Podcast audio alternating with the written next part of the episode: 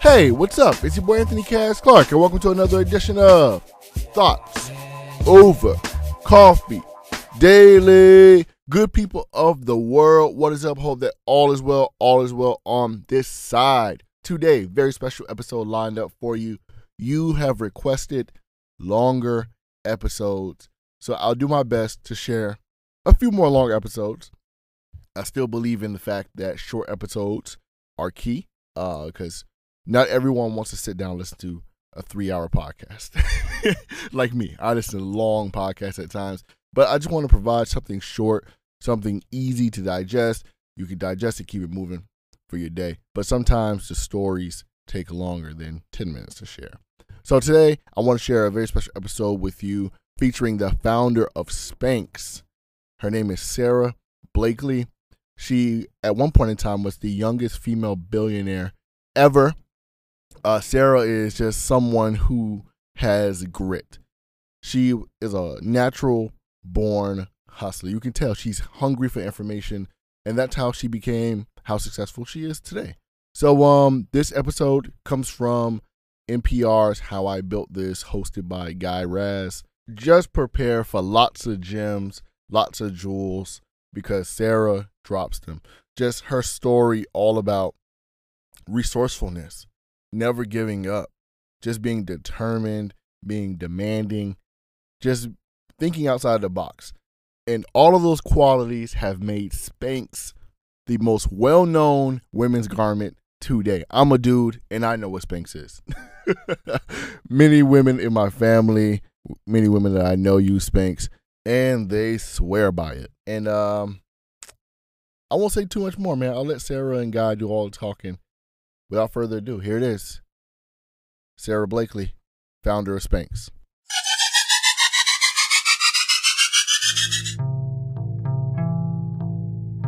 In the middle of my meeting with her, I could tell I was losing her, and I just knew it was my one shot. So I said, You know what, Diane?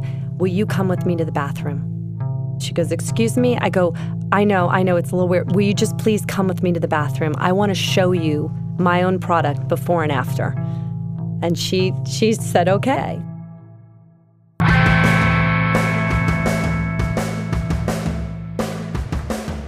From NPR, it's How I Built This, a show about innovators, entrepreneurs, idealists, and the stories behind the movements they built. Guy Raz, and on today's show, the story of how Sara Blakely designed a new kind of underwear, called it Spanx, and eventually became the youngest female billionaire in America.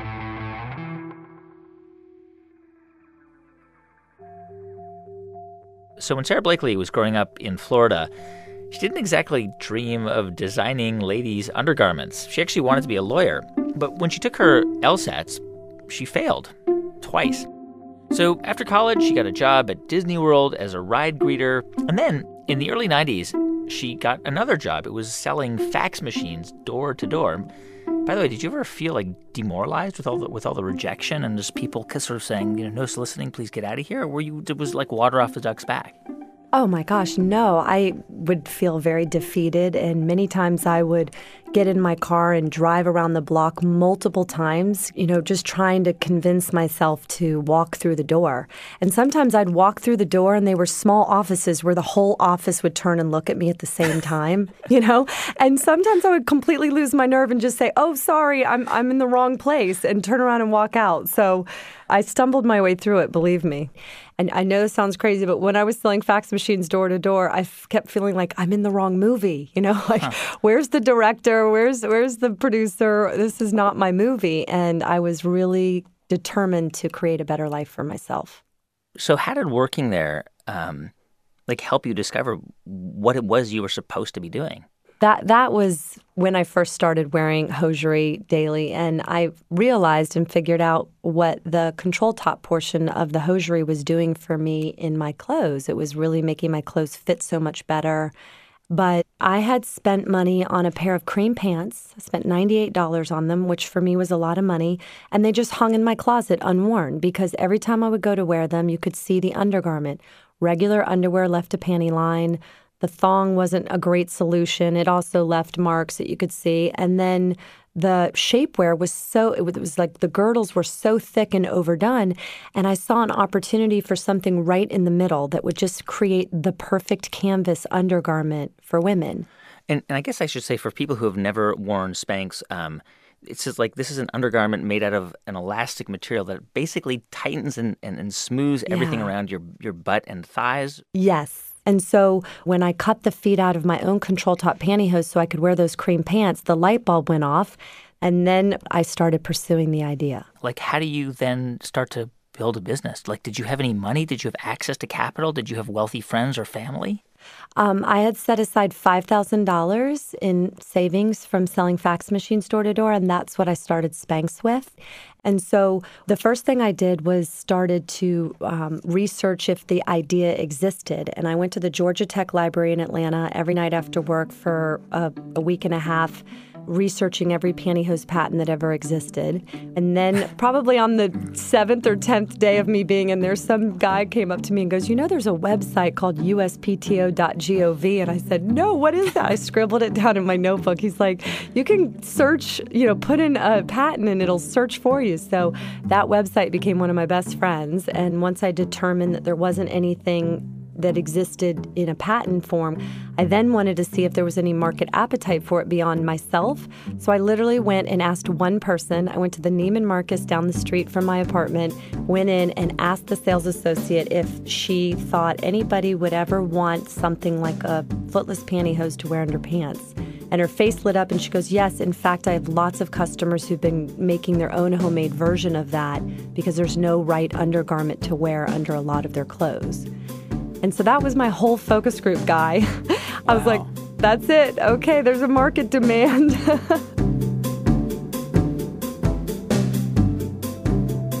Had you ever sewn anything in your life? Like, were you, did you have a background in design? No. Did you know how to like manufacture stuff? no, What did you do? How did you even start to think, figure out like what material you needed to use? I've never sewn. I've never taken a business class in my life. I, I didn't have anybody in the industry or even know anybody that, that worked in fashion or retail. And so what happened when I came up with the idea is I just started taking other pantyhose and then I went to Hancock Fabrics down the street and all these different arts and crafts stores and started trying to paper clip hmm. different pieces of elastic to the bottom and different pieces of lace and, you know, obviously I didn't get very far. And my idea actually needed to be made on a machine. And that's why I really needed a manufacturer to give me the time of day to see if I could even make the prototype. And in the meantime, you were you were still selling fax machines, right? Yeah, because I needed the money coming in and the the health insurance and all all that comes with that. So I was working on my idea at night and on the weekends. And when I kept calling all the manufacturers that I found that were mostly in North Carolina on the phone and not getting anywhere, I mean, no one would take my call or they didn't, you know, I, I just learned from my cold calling days, you got to be there in person. So I took a week off of work and drove to North Carolina and just started cold calling manufacturing plants. So you just showed up and said, like, make me a prototype? Yes. So I walked in uh, the door just cold and just said, "Hi, I'm here to meet see the owner." And they're like, "And you are?" They always ask me the same three questions. They'd say, "And you are?" And I'd say, "Sara Blakely." And they'd say, "And you're with?" I'd say, "Sara Blakely." And you're financially backed by? And I'd be like, "Sara Blakely." And so you can imagine how that meeting went. You know, most of them were like, "Have a nice day. It's great to meet you." You know. Were they just not interested in the idea at all? Well, yeah, the manufacturing plants didn't get it at all. And I found it very interesting that all I was meeting with were men. And then it kind of became clear to me why they'd probably been so uncomfortable for so long because the people that were making them weren't spending all day in them, hmm. you know? And so, and if they were, they were not admitting it. So I had a hard time explaining why this product was so important, and they couldn't wrap their mind around it. I was basically coming in and disrupting an entire industry who'd been looking at something in one way, and they were on a decline year after year, but they were making hosiery to be seen on the leg. Hmm. And I knocked on their door and said, Guys, I just want your hosiery material, and I don't need it to be seen anywhere. It's actually going to be hidden under clothes. It's a new type of undergarment. So how did you convince a manufacturer to, to take you on to make the prototype? Well, it took a few visits to North Carolina and a lot of really persistence. They all sent me away at first, and uh, a couple weeks after I left one manufacturer, Highland Mills in Charlotte, North Carolina, the owner called me and he said, Sarah, it's Sam. I have decided to help make your crazy idea. And I just paused and I, mean, I was about to jump out of my chair and I said, Really? Why? Why the change of heart, Sam? And all he said is, I have three daughters. And so later I found out when I got the chance to do it that he had run the idea by his three daughters over dinner. And they said, Dad, this is actually a really good idea. We think you should give this girl a shot. And he still didn't understand it or think it was a good idea, but he said that my enthusiasm and my, my confidence in how good this idea was going to be stuck with him. Did anybody know about what you were doing? No. So when I came up with the idea, I kept it a secret for one year. I did share my idea with people like manufacturers or lawyers or people that I thought could help me bring my product to life. But I was very careful right away. It was just a gut feeling I had to keep it to myself because I believe that ideas are the most vulnerable in their infancy. And it's instinct to turn to your right or left in that moment and tell a friend or Yeah. tell your husband. Yeah. And, um, you know, when you do that, instantly ego's invited into the mix. And then you end up spending all your time defending it, explaining it, and not pursuing it. So I needed to be at the place where I knew I wouldn't turn back no matter what I heard. I had invested enough of my time and I had enough sweat equity into the idea that I I told people and the things I heard were, you know, well honey, if it's such a good idea, why hasn't somebody else already done it? Yeah. And well, if it is a good idea, Sarah, you know, you're going to spend your savings on this and then in 6 months the big guys will just knock you out of the water and that was all coming from a place of love, but I feel like if I had heard that the night that I cut the feet out of my pantyhose, I'd probably still be selling fax machines. So once you started to come up with something that you felt was really special, like unique, remarkable, did you did you begin the process of getting it patented? I did. So I went to three different law firms. I couldn't find a single female patent attorney in the state of Georgia, and I even called the Georgia Chamber of Commerce, and they said there isn't one. So I said, okay, well, I'm going to do my best to explain this to, to three men. Let's see what happens. And, um, you know, I, they were very nice. They were not super impressed probably with the idea and they they all quoted me between three and five thousand dollars to patent it so I, I decided to write it myself and i went to barnes and noble on peachtree in atlanta and bought a book called patents and trademarks. And i wrote the patent. And then my mom's an artist. And so i asked her if she would sketch me in the prototype for the patent. And that is the picture in the us patent and trademark office. I, I went back to the one lawyer who gave me a little bit more of time of day than the other ones. And I said, Listen, Dan, I have written my own patent. I have done all of the work except for the claims. That is the part that I am not trained for. I don't understand how to do that. Please, I need your expertise. Is there any chance you would do it for a discounted price? And he was blown away. He goes, You've written basically the entire patent. Yes, uh, for $750, I'll do it over a weekend and I'll write the claims portion of your patent. So you so then you got the patent. Yes, but you know, there was a moment in this journey that was quite funny. I when we were in the final stages of the claims, the lawyer said, "Sarah, there is I need to know what's technically in the garment from a fiber and yarn level." And I said, "Okay, there's only one person to call on that, and that's Ted."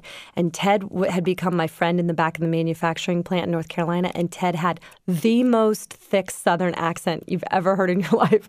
I mean, it was intense. And so I called Ted on the phone. I said, "Ted, my lawyer's on the phone, and we're trying to finalize the patent. Can you tell me exactly what's in the garment?" He's like, "Yeah, there's 70% nylon and 30% lacquer." and I said, okay, great. And so my lawyer and I are writing, and I go, thanks, Ted. And I'm up all night, Guy, the night before I submit my patent to the U.S. Patent and Trademark Office. And I'm thinking, how is there lacquer in this product? Like, how is that possible? So I called Ted the next morning and I said, Ted, it's Sarah. Will you will you spell lacquer for me? And he's like, Yeah, L Y C R A. I went, Oh my God, it's lycra. Okay, okay, okay, thanks. So I called my lawyer. I'm like, Do an all change on lacquer. It's lycra. And um, he laughed so hard. He goes, You know how fast you would have gotten a patent, Sarah, on trying to make pantyhose out of paint thinner? I'm like, Yeah. Coming up, how Sarah got Spanx into the department stores and into the closets of many women you may know. Stay with us. I'm Guy Raz, and you're listening to How I Built This from NPR.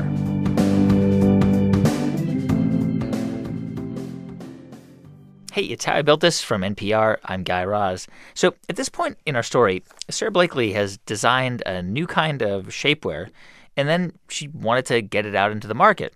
But first, she had to come up with a name. So the name was a journey. The, since the time I cut the feet out of my pantyhose uh, till the time I launched it in stores was two years, and I had been writing s- names on scrap pieces of paper everywhere I was. You know, and most of the names were on the back of rental car agreements because I had great thinking in, in cars.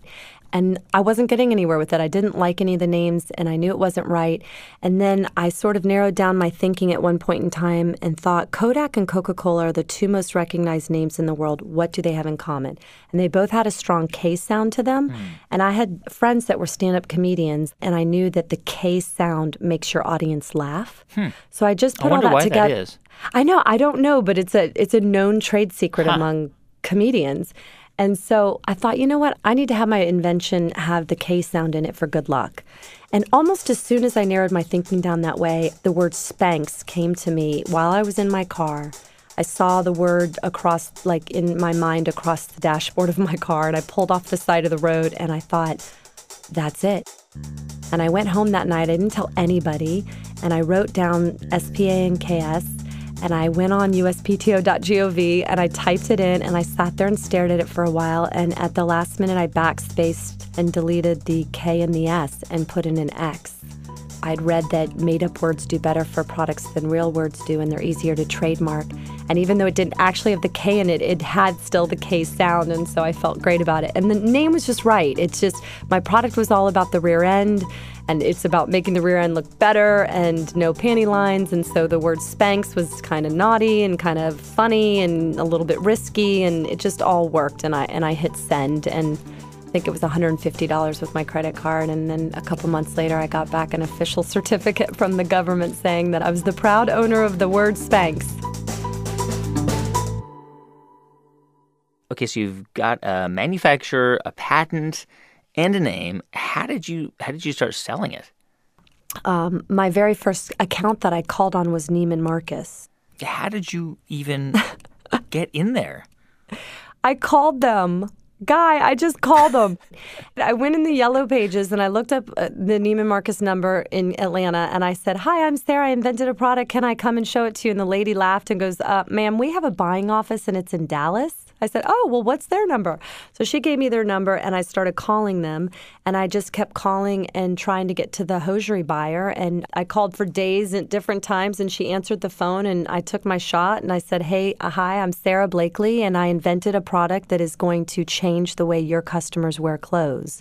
And if you give me a few minutes of your time, I'll fly to Dallas and show you. And what'd she say? She said, Well, if you're willing to fly here, I'll give you 10 minutes of my time. And I said, Great. And I jumped on a plane and I flew to Dallas. And I was in the meeting with her, and she was this beautiful woman, impeccably dressed. I'm at the Neiman Marcus headquarters. I have a Ziploc bag from my kitchen with a prototype in it, a color copy of the packaging that I'd created on my friend's computer, and my lucky red backpack from college that all of my friends begged me not to bring. they said, Sarah, you cannot go to the Neiman Marcus headquarters with that red Eastpak old dingy backpack. I said, Yes, it's my good luck charm. I have to. And they, they were really pleading with me.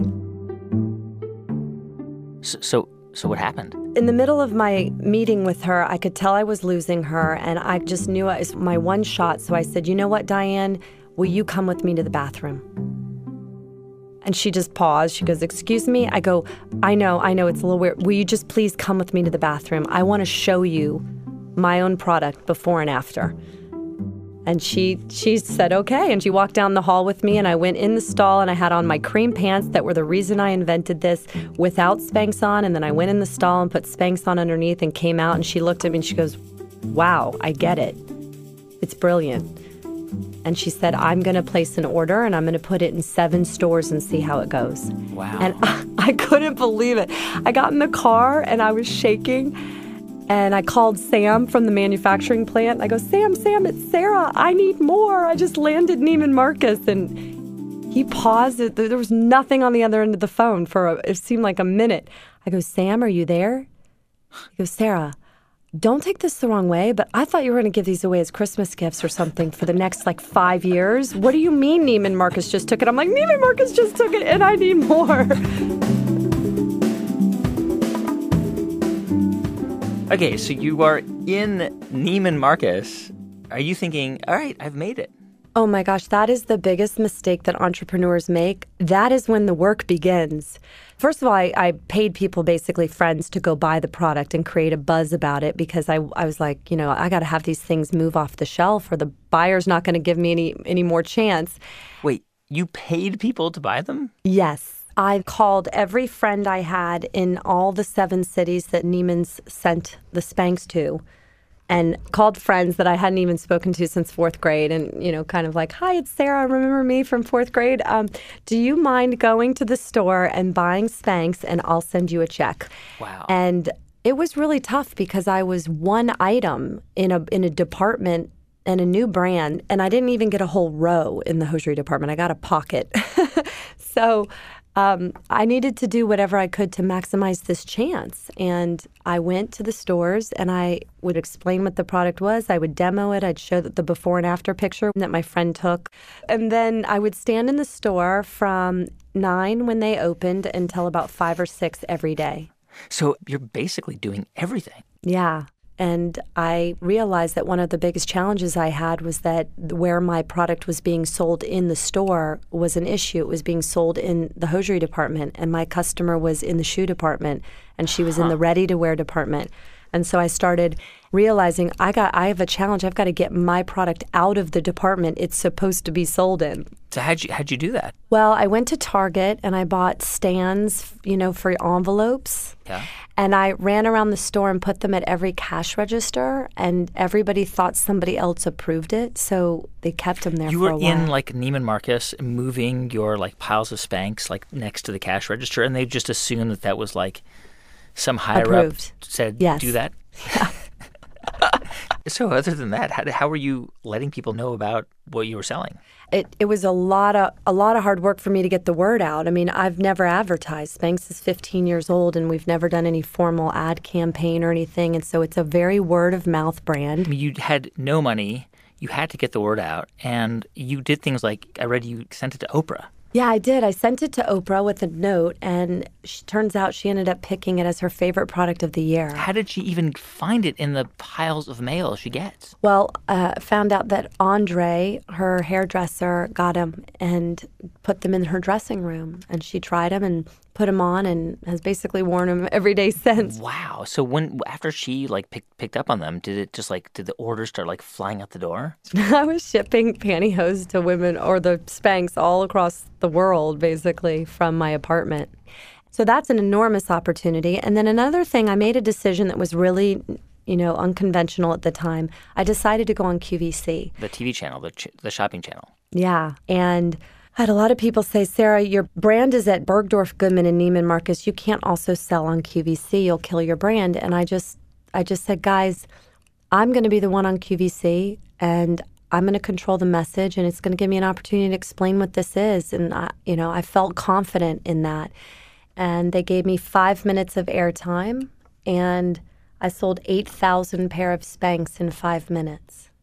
And that was after, you know, a year of standing in department stores across the country. And on a really good day, I'd sell between, you know, 35 to 70 pair in a day. And and sales must have been must have like kept going up because I read that like by the end of your second year you you made like the company made like ten million dollars. Yeah. So did that feel I don't know, did almost feel like it was too much, too fast?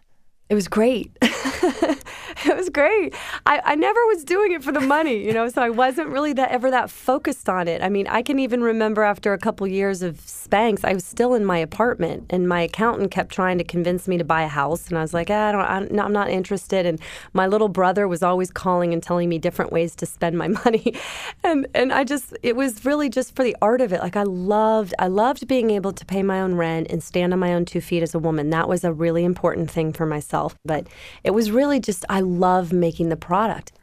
Did you have, like early on, did you have people coming to you saying, listen, you got to scale up fast, you're going to need money, let me invest in this company, and let me help you figure this out? Yeah, I did. I had all kinds of things coming at me in the beginning and still do, you know, 15 years later. But I remember one of the most interesting was within the first six months, I started having several uh, people come up to me and say, What's your exit strategy? Huh. and I had no idea what they were talking about because I've never taken a business class. and it dawned on me that people actually start things just to sell them. And you still own 100% of this company?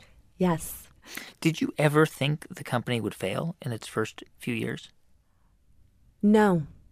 I was always nervous, but I was always so connected to the product. I mean, I was so I was so creating this before it happened while I was selling fax machines door to door. I was I was thinking about it, I was writing about it, I was visualizing it, I was preparing for it. I thought, you know, I don't have the most money. I don't have a business degree. I have no idea what I'm doing in manufacturing yeah. or retail or any of this, but I do care the most. So let's see what happens. When you see these these things, when you see things like, you know, Sara Blakely, self-made billionaire, is that weird when you see that? When you when you see that number, that word? Yes, it's very weird. It reminds me of in middle school, there used to be these things in the malls where you could go in and pick the magazine mm-hmm. cover you wanted to be on. You know, like your friends, and we'd all go in the booth and we'd smile, and then we'd be on the cover of Vogue or whatever. And it just says it feels very surreal to me.